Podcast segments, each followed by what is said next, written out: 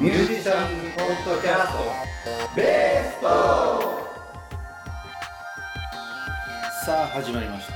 ミュージシャンズポッドキャストベースト第1回ということでえーこの番組は主にベーシストをはじめとしてミュージシャンが集まって音楽のことやベースという楽器について雑談をする番組です。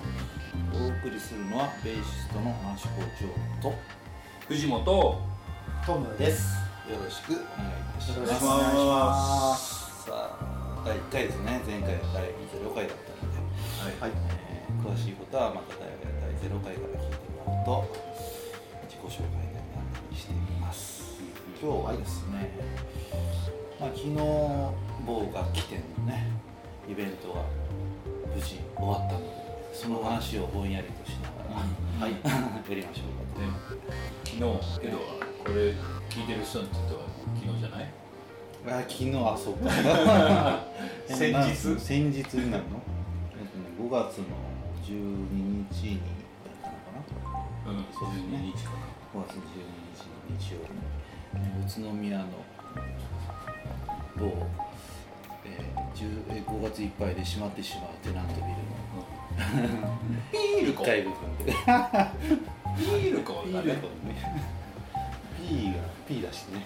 はい。かあそこでまあイベントがあったんですけどどういうイベントかっていうとですね、まあ、楽器店の生徒さんが集まって、まあ、その中でバンドを組んで、えーライブをしちゃうっていうね、えー15年続いてるイベントがあるんですけど、8バンドぐらいね出てもらって。うん。なかなかねもう全然弾けなかった人がこんなに弾けるんだみたいなね。ね。すごいいいイベントですようん。僕も初参戦でしたけどね。いや面白かったですよすごく。そうなんですよ。いやあれですよね。3回こうレッスンをそうそうその我々は別々でねこうアアドバイスをというのかね。そう。ああでもないこうでもない。僕ら弾くわけじゃないから弾き放題言うわけですけど。うん、で毎年なんかいろいろ変えてきた経緯はあるんですけど大体はその、まあ、生徒さんバンドをねやったことない人向けに、うん。えー手を挙げてもらって、うん。まあ、今はね例えば自分の好きなジャンル、うえーアニソンが好きですとか、えーロックでも激しいのが好きですとか、ポップスフォーク寄りなのが好きですみたいなところを一応アンケートして一応ガチャガチャガラガラポンで、えーメンバーをね決めちゃうと。でそうするとなんかもう年齢もね60代のおじさんと中学生と女の子とやるみたいなね、うんうん。えーまあそういう感じになるんですけど。小学生から小60代？60代か60代までいるよねきっとね、ねうん。すごいですよね。まあそういうのなんとかなってしまうというね、うん面白かったですね。やっぱねレッスン3回そのライブやるまでに3ヶ月ぐらいかけて3回レッスンやる中でねもう昔はねやっぱり1回目のレッスンとほとんど形にならなくて、でみんなねろくに弾けない状態で集まるわけですよ。だから1回目にこんなことでね例えば今日スタジオに入るって分かっててなんで練習してこないんだみたいなことを言って、ガツンと2回目からこうだんだんやる気になってきて3回目でこうやるぞっていうね流れをだんだん作ってきたらですね最近はもうみんな慣れてきてね結構1回目から結構みんな弾けちゃうんだよね。お最初から結構弾けてんなみたいなね。でまあその中でもね結構やっぱり、まあ、初心者初心者してる人たちはやっぱり隅が遅くてね。うんほんと3回レッスン終わったけどあのバンドどうなっちゃうんだろうねみたいなとこあったよね、うんあそうなん。ですねあったんですよ。でもなんとかかんとかねうん。もうやってくれましてそうそう結構感動しましたよね。3回目からでもね時間短かったけど、うん。そっからみんなグッとね多分上がったんじゃないですかね、へー本当にすごい良かったですねちゃんとライブでしたもんね。うん。本当本当に本当に。なんかね頑張ってやりますみたいなんじゃなくて、ええ。ちゃんと人に見せれるすごい素敵なライブでしたまあ、ね、なんだかんだ言ってなんかねこうリピーターの人が結構いるので、うんうん。そういう人からね去年はこんなことやってたよみたいなね情報がいくとなんかお揃いでシャツ作りましたとかね。ああこういうコンセプトで衣装合わせましたとかね。あ衣装みんなね凝って凝ってたよね。でみんなでこう MC の時にこんなバンドのメンバーの紹介しますとうんうんかねいろいろ工夫してねみんなやってくれるんですよそうそう。音楽ね以外のパフォーマンスのとこもこだわってやあったとりあえずそのね、えーあのテナントビルが今年で閉まるということで、うん。一応あそこでは最後っていう締めくくりなんですけどね。一応今まで見た中では一番良かったよね。うん。感じなったんじゃないかお天気も良かったしなねそうそう。だって雨続きだったんでしょ最近。そう45年雨続きでね 2015年からできてないっていうね。や だね。まあとある方が原因じゃないかって言われてますけど。うん。よかった。私は結構ね晴れ男なんでね表でやるときはほとんど雨に降られないんですけどまあ某女性の方がね、うん。えー雨女だったんじゃない？かああそうなんですか。へ昨日ー来てま来てましたよね。あそうそうそう。リハリハーサルの時にね。へだから早く帰った方がいいよっつって。菓子折りだけもらって返しましたけど。いあれいいましたよ客席に。ました、うん。いやなんとかお母さんの顔になっちゃうかなと。そうそうそう。いや運勢変わったのかな。そうえそう。前田先生ああなんかね具体的になってきた 聞いてないっていいんだけどね。まあまあまあ。まあまあ。うん。お菓子ごちそうさまでした。はいごちそうさまでした、うん。挨拶いただきました。いなかったなじゃあ。そうだね。俺本番の時いたのは知らなかったかな。ありましたいました。うん。そうですか。そうなんですよ。そうそう。そんでどうします？いやまあそれでまあねいろいろあって、まあ、打ち上げも行ったんだよねその後ね、うん。そうそうそう。いつもやっぱり仕切ってくれる生徒さんがいましてうん。各バンドに声かけて「えー打ち上げ行きますか?」なんですうん。総勢40人ぐらいでうん。行きまして、うん。楽しかったよね。うん。楽しかった。けどね雑炊じゃないなんかお鍋出てきてうんうんうんうんうん。雑炊がね出てくる場合僕駐車場がね時間があるからね閉まっちゃうかあー。そういうことか。らそうそう。そうそのビール子さんの駐車場がね。あそこに止めてたんだ。そうそう。だからもう早く帰んなきゃって言ってさ雑炊が食べれなくてそれは残念です、うん大変美味しかったですねあれ絶対美味しいですよ。ねトマトトマト。あれあそこに行って食べないのう何しに来たのかね本当よ。もうねもう残念な中帰りました。よです、その基本打ち上げでもう何人かの方がうん。あのこれ聞いてますよって。あ言ってた言ってた。マジですそうそう次はいつですか？そうそうええね。うん。そうそうそう。やばい。ねやばいんですよ、うん。ちゃんとやんない。そうそうそう。ね。うん。ありがとうございます。そうです。はい。まあ、今日も結構ノープランでね、うん。そうそうそう。はい。まあ、昨日の本番が終わって今日はもう本当にぼんやりしちゃってね、今日も明日も休みなんですけど。いいですね。そうねせあのすごいんですよね。その先生はちゃんと弾けるのにうん。ちゃんとなんかそういう弾けない人の気持ちになってくれるっていうのはとても嬉しい嬉しいですね聞けないかもしれないまあなってますかね。私も全然弾けないのにこうやって付き合ってくれてるっていういねやいやいや。あ の本当に。みんな俺だって全然まだ弾けないですからあ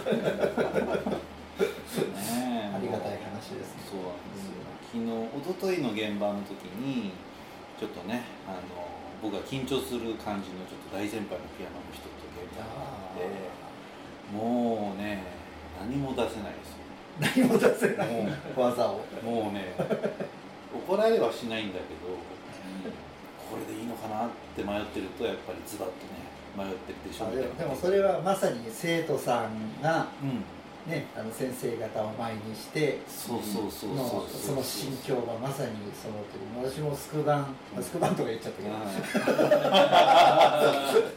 私2回おと去年と一昨年と2回はい出ましたけど、一昨年の時にやっぱりもう最初にもう益子先生と、ね某関口。ああ もうやれってなった時のあの頭の真っ白具合がねこうねそうなんですよね。うわっていう思いで。うん。僕もその未だにねそのレッスンに通ったりしてるとねやっぱり何もできないんですよね。うん。家でできてたことは。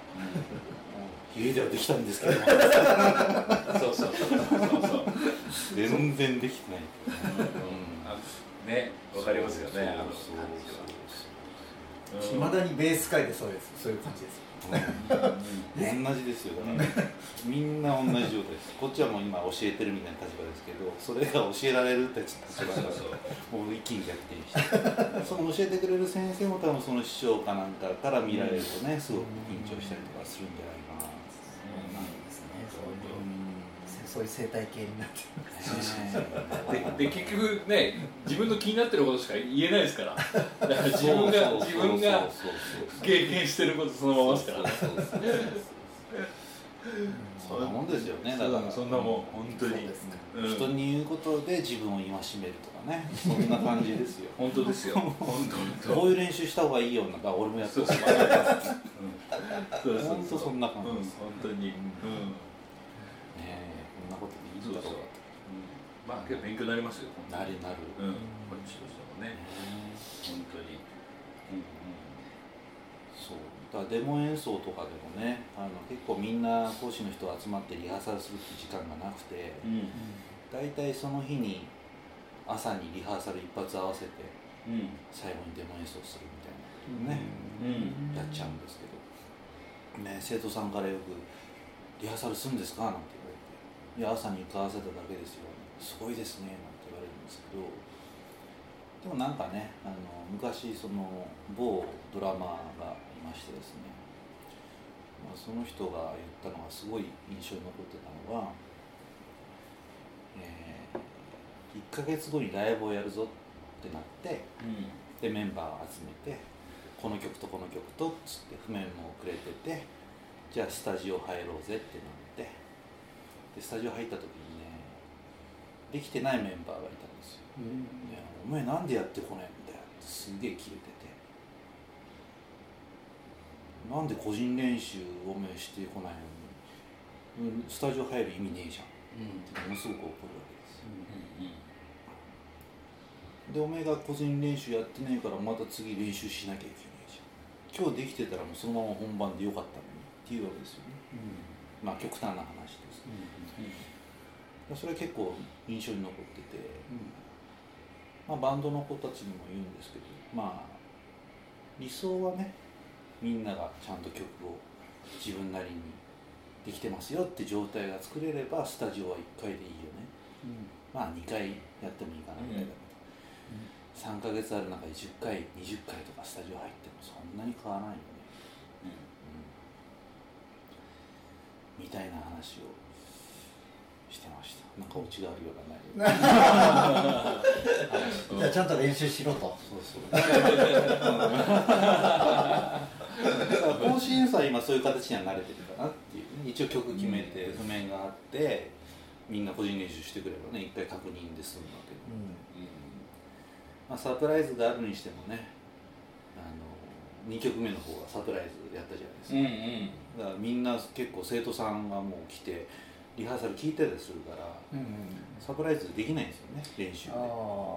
だから口裏合わせてあそこはこうしようみたいなことでやったらしいんです。けどああそうなんですね。口裏すら合ってなかったみたいな。あそうやって出てくるんだみたいなね。本番で知るみたいな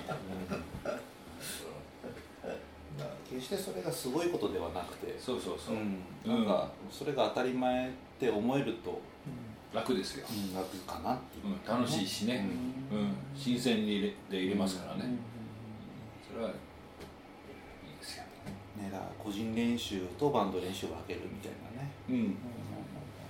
結構そのいろんな人が言うじゃないですか。そのスタジオでやっちゃいけないことみたいな。うん。例えばこうセッティングが遅いバンドはダメですとかね、うん、2時間スタジオを撮ってるのに30分ぐらいずっとみんな適当に音出してずっと始まんないバンドとかダメだよねとかそういうのに似てるよね。ねうん。例えば曲ができない時にそこでおのおの自分でなんつうのコピー始めちゃうとかね。自己練始めちゃうとか、うん。せっかくバンドで集まってんだからバンドでできることだけをやればいいんだけど。うんね2時間のうちちゃんと使えてる時間は1時間ぐらいになっちゃうよねっていうとね、うん。もったいないよねっていう、そうねもったいないね。まあ話が取り留めもなくなってきましたうんうん。うん。これに行きますかじゃあ。そう行きますか。そうでねそう昨日野外イベントだったじゃないですか。ですでこの前ゼロ回の時に、なんでベースを始めたかっていううん。話になったじゃないですか、うんうん。であの今日今日今日ねあのこの話をしようかなと思ったのはあの中学生か高校生かいつか忘れちゃったんですよね、NHK で、はい。そのニューオーリンズのジャズフェスティバルの様子をやってたのね、へえそうなんだ、うん、その時はね「おはようプレイヤー」とかが出てたかななんか。えラジオかなんかですか？あのねテレビ。地上波。その時に地上波でそうやってたんですよ NHK の。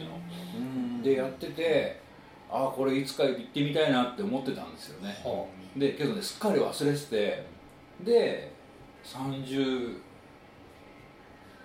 代40代入った頃かなに思い出しておニューオーリンズ行こうと思ってす でニューオーリンズのジャズフェスティバルに行ったわけですよ。行ったんだね。そうそうそう。おーすごい。5年前ね。そうそう。だからねあこれはその当時のね夢があこれ夢が叶ったんだなと思って、すうん。でこんなのはあんまライブで言う機会もないから、あのまあ言ってみっかみたいあな感じとあと昨日野外フェスでうん。そのつながりもあるし、でそのニューオーリンズのジャズフェスティバルは4月の最終週から5月の頭ごい2週に分けてだったと思うんですけど、こうあので競馬場の中に10個ぐらいステージがあってうん それをガンガン見れるっていう。あじゃあみんな同時に音出してるけど。そうそうそうそうそう。あーすごいね僕が行った時は僕はねジョン・レジェンドを見たんですけどその横でフーがやってるとか。あロックなんですね。ニューオーリンズが。でいろんないろんなのがロックやったりあそうそう。ブルーステントがあったりゴスペルテントもあるしあとあのインディアンのアメリカンインディアンのテントもあるしへブルーステントもあるし。ーテントになってるんですね。あとテントになってたりうん。あとでっかいステージのとこは ブワーンって本当に大きいステージになってたり。すごいよね。このメンバーが乗ってるチャパパーンとか。そう今年のね2019あそのイベントはこれをずっと今もやってるってことなんですね。そうそうそうそう。マルサリスファミリーとかね。そうそう。ねでケイティ・ペリーが出てるしね。すごいよね。バン・モリソンアル・ジャクソンうん。もうもうすごい。でニューオーリンズの、ね、ミュージシャンもうんたくさん出てるし。うん。だミーターズよね。ジョンダンミーターズも見たかったの。うだからねもうすごいミーターズすごかったですね。すごいよねバディガイ今年ね。リトルフィートって書いてあるしね。うんすごいですよ今年も。去年とかアレサ・フランクリンが出るとか言ってたんですけど体調悪くて出なくなったりとかね。うん。っていう話をね。うんしようかな。でハービー・ハンコックもねいるし、そうそうそんな感じ。だからね意外と夢叶いましたよ。っていう話話だからみんな、そう若い人は夢を持ってね。叶えてもらえればいいんじゃないかえな演者で行ったわけじゃないですよね。うんもう観光完全に。もう完全にもう見に行くっていう。うん。そうそうそうそう。うんこんだけプロの人が集まるみたいなジャズフェスはもう日本じゃなかなかね。なかなかね今、ジャズ系だとなくなってきちゃったよね、東京ジャズぐらい。東東京ジャズね、うん、なん。か昔はマウント富士とかね。うん、うん、そうそうそうそうそう。えーライブアンダーザスカイっていうね。うん。いうのが90年代にありましたけど、うん。うん、そうね。高校生の時にね、うん。動くマーカス・ミラーをテレビ見て慌ててビデオをセットして撮ったって思い出がありますけどね、そんな感じ本当に。なんかうわってテレビでやってて、今ねなかなか地上波ではないですよね。ないね。YouTube で見れるけど。うん。そうそうそう、うん、本当いやこの時ねそういえば言って面白かったのがなんそのミーターズを見に行ったんですよね、うん。ミーターズ見に行ってそしたらあのライブ始まってある程度時間が経つじゃないですか、うんうん。そしたらね乗っちゃったらしいんですよね。ほ演者がね。乗っちゃった。うんそうそうそうそう。乗っちゃってもうめちゃくちゃ時間長くやって夜中まで結構ちゃんとした会場だったんですけどミキサーの人はもう怒ってるしけどもう乗っちゃってるから 乗っちガンガンにもう長くなってやってくれえて 次の人はいなかったうん、あの一応そうそう鳥で、一人でやったそうずっとやっちゃったんだ。そうそう。でこれジャズフェスっていうか、ジャズフェスは昼で夜は他のなんか箱でやってるような感じで、そうそう。でねすごい乗っちゃってね終わんない。あこれ本当夜中までね、やっててあこういうもんなんだな外国はその辺はもう、そうそうそうそうそうそう。日本では考えられない。ね考えられないですよねけどそういうマインドもうん。マインドも、うんいいですよね。の乗っちゃえみたいなね。そうそうなかなかもうだってねうん。もう終電なくなっても構わないから飲んじゃおうみたいなのがねだんだん少なくなってきてねそうそうそうそうそうそうそう。明日が気になるから。ねそもそも飲まない人もいるしね。そうそうそうそう。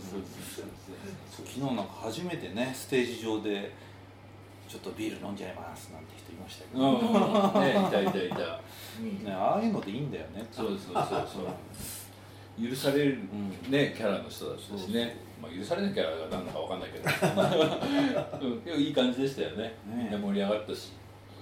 で結構バンドのおかげなんかしてねそこの打ち上げに参加してね、うん。帰れねえからもう朝まで飲んじゃおうとかね、うんうん。うん。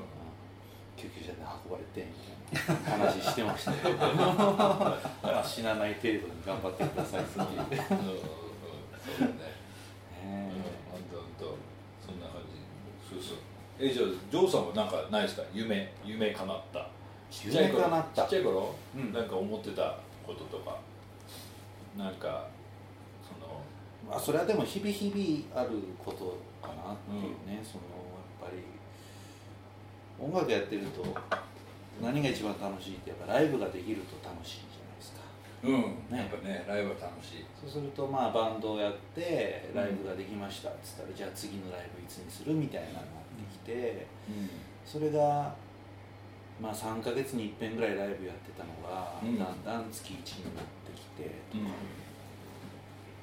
月2になってきてとか。でまあジャズを始めてジャズの場合はね決まったメンバーでライブをするって感じじゃなくてもう毎回なんかいろんな人に呼ばれて一緒にやるとかねいろんな現場でいろんなことやるわけですけどそれも大体月1回ぐらいから始まって、ね、必ずな第何何曜日はここに来て現場がありますよっていうのはレギュラーが1個2個決まってきてね。そうすると必ず月に2回はライブができる。うん。うんそれがだんだん増えてくるとあ週1ペースでやってんな最近はとか、うん週2回でやってんなとかなってくるとどんどん楽しいよねっていう、ね理想は本当昨日ねドラムの先生なんかとも喋ったけど毎日ライブやりたいよねみたいな、ま あそれはそう。そうよね。うねうんうん毎日できればいいこんないいことないよ当ね。うん。と思いますけど。まあそういうのが目標かなみたいな。うんうんなるほどね。思いますね。演奏。演奏ですよね。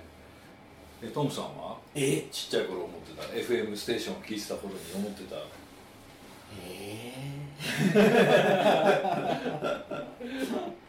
でも今まさにそのなんだろう真っ只中的なところも多少ありますね。うん。えー、えどういう面でえあのあの来来月もあの代々木でライブをやるんですよ。はいはいはい。例の。例のはい。それを告知した方がいいんじゃないですか？あそうですね、まあ、あのもうちょっとそうですね。次回に告知しようかなじゃあ。次回告知。別の日にとる次回オッケーあまあでもあのそれでいそのそちらのバンド、うんまあ、サポートみたいな形で参加してるんですけれど、あー去年2回ライブをやりましたけどそうですよね。その前って言ったらそれこそ本当にその、あの某 S 村垣のああそこまで言っちゃうそのね去年のそのスクールバンドはいに出るぐらいしかやっぱりこうとかまあ宇都宮だと宇都宮ギグっていうのがありますけど、やっぱああいう場で演奏することしかこう経験がなくて、まあ、結構お客さんがいるんだかいないんだかよくわかんないような、うん。どこでもすごいガチガチに緊張しながらややりましたけどその、まあ、某バンドに今参加させてもらってるのは一応仮にもお客さんがチケットを買ってうん。こう来るお客さんの前でうん。やるんですけどやっぱそういうことが去年初めて私経験して。だって満席になっちゃうぐらいうんねまあまあいろんな事情でまあまあ結構お客さんはそこそこ言いましたけど、ね。集客力がものすごいはい。ねすごいまあすごいものすごいかどうかあれなんですがあの初めてでもそういう経験をうんさせてもらって、なんかこうね、まあ、自分なんかあの、まあ、今日あの前回の時そこまで言いませんでしたけど、まあ、高校の時にやりま始めましたけどその後ずっと遠ざかってましたのであ二十歳ぐらいからもう全然弾いてませんでしたので、うん。で多いですよねうん本当にやっぱりね。やっぱいろんなあの楽器をそれこそやっぱ演奏するってまあ当たり前でやってる人もいるかもしれないですけどやっぱこういろんな事情でやっぱ続けられないっていう、まあ自分もやっぱそうでしたけれども。学生終わってねやっぱ就職してとか結婚して子供がなんつってそう。いうものって一番音楽できない。事情で遠ざかってても自分なんかもそういう20代の時なんかはその、まあ、20代の時っていうか、まあ、ずっと遠ざかってて音楽自体は聴くは聴いてたけど演奏を自分がもう一回やるのは老後。老後の楽しみかな。老後にバンドできるかなみたいに思ってたんですけれど、まあ、それでまあちょっとふとした都合で45年前ぐらいにもう一回やろうっていうことになってきて、まあ去年なんかはそうやってお客さんの前で実際に演奏するような機会があってだからその遠ざかってた時からしてみればなんか自分がそんなお客さんの前で演奏してるっていうこと自体がこうある意味夢が叶ったっていうか、うん。すげえ。ね。やろうと思わなければやっぱそこまで行きつけなかったしまあやろうとは始めようと思った時にそこまでできるとも思わなかったですけど、まあねでこうやって城先生のところに通おうなんてことも全然思わなかったんですけど、はい。まあでもなんかこうあそれでもちょっと習おうかなと思ってフラッと行って教えてくれてただただで30分教えてくれて じゃあ次回も待ってるよ。はい。なんかなし崩し的に習い始めたんですけどもでもそれがきっかけでこうやってね、うん。また今度ラジオなんかやり始めちゃってることもまた一つの夢みたいな、まあ、こういう世界って結局そのね一回やったらやめられない的な麻薬的なことあるじゃないですか。どんどん強い麻薬が欲しいみたいなね。これができたからこれもこれもっつってねどんどん強くなっていっちゃうんで、えーもう終わりは全然ないのでね。本当だからこういうふうなことができてることが本当にまたちょっとね一人でこそこそやってたら。もっとまた違うなってこれやっぱそうなんで自己練習をやっててやっぱ半年ぐらいやったんですけど、うん。45年前に。うん。全然上手くならないんですよねやっぱ自分でやってても。あれ？高校時代にやってた方がまだマシだったかなみたいな、でも個人練習よりも友達と合わせる、ねうんスタジオに入る方が練習になるし。それでライブやった方がもっと練習になるし、それが人前でとかもっと大人数の前でとかねやるともっともっと経験になって、いや父さんの回答はもう120点じゃない？この,、ね。このこのベーストークに。そうそう。そいやだから本当にねふさわふさわしい。みんなと一緒にやっぱ演奏するってことが、うん。やっぱベース界は貴重ですね。ね、だからまあ一人でね 弾いてみましたみたいな動画撮ってねああいうのをアップするっていうのもまあ一つの世界観はなと思うんだけどなんかどうにもそういうのはね私あの弾いてみた動画とかで全然なんかねあの、まあ、あの藤本先生があの弾いてみた動画うん。いやいやいやいや30秒ぐらいだから結構見やすいですけどあのそれ以外の人のやっぱ動画とか全然見る気にならなくて。それ多分なんかコンセプト違うもんうん。あの、うん。まあ自分のレッスン動画みたいなそうことそうそうそうやってることってね、うん。もう全然、うんそうそう。なんだろう。何々コピーして弾いてみましたっていうね、まあでもそういうのが好きで見てる人もいるんでしょうから。いるまあと思いますよね。一概にね、うん。まあどっちがいい悪いっていう話じゃないんですけど。そうそうそう。最近はそれで初めて見たっていう人もぼちぼち出てきてるよね、うんうん。中学生ぐらいの子そうそうそう。どんなの好きなの？っていうと YouTube でこういうの弾いてる人がいました、なるほど だからもういろいろいろいろ選択肢があることはやっぱりいいことですよね。うん。うん。まあ選ぶ側のチョイスがうん。大事になってきますけど、うん。いやけど本当 FM を聞いてる頃に自分がラジオをやるなんて思わなかったですよね。そうまあまあそうですね。うん。できてんのかな？ね ただ喋ってるだけですよ。あ僕一個夢がありますよ。あのお便りコーナーをやって。ああそうね。じゃあぜひこうメールを。じゃあなんとかさんにはベーストークシールを。それが言う。ねそれが言う。もう。すでに作ってある缶バッジを取り入れてあでもそれはでもメールでうん応募してください。と言えば多分一人ぐらいは応募してくれるからね、ぜひメールをお待ちしております。シールまだですかって言われちゃうそれはね、もう発想を持って返させていただきます。消しゴムとかね。そう、来たか来ないかは、その時お便りくれると分かるっていう仕組みになって絶対また聞いてください。はい。とりあえず今回はこんなところで、はい。わはい。かりましたはい、聞いてください。はい、はい。ありがとうございました。はい。ありがとうございました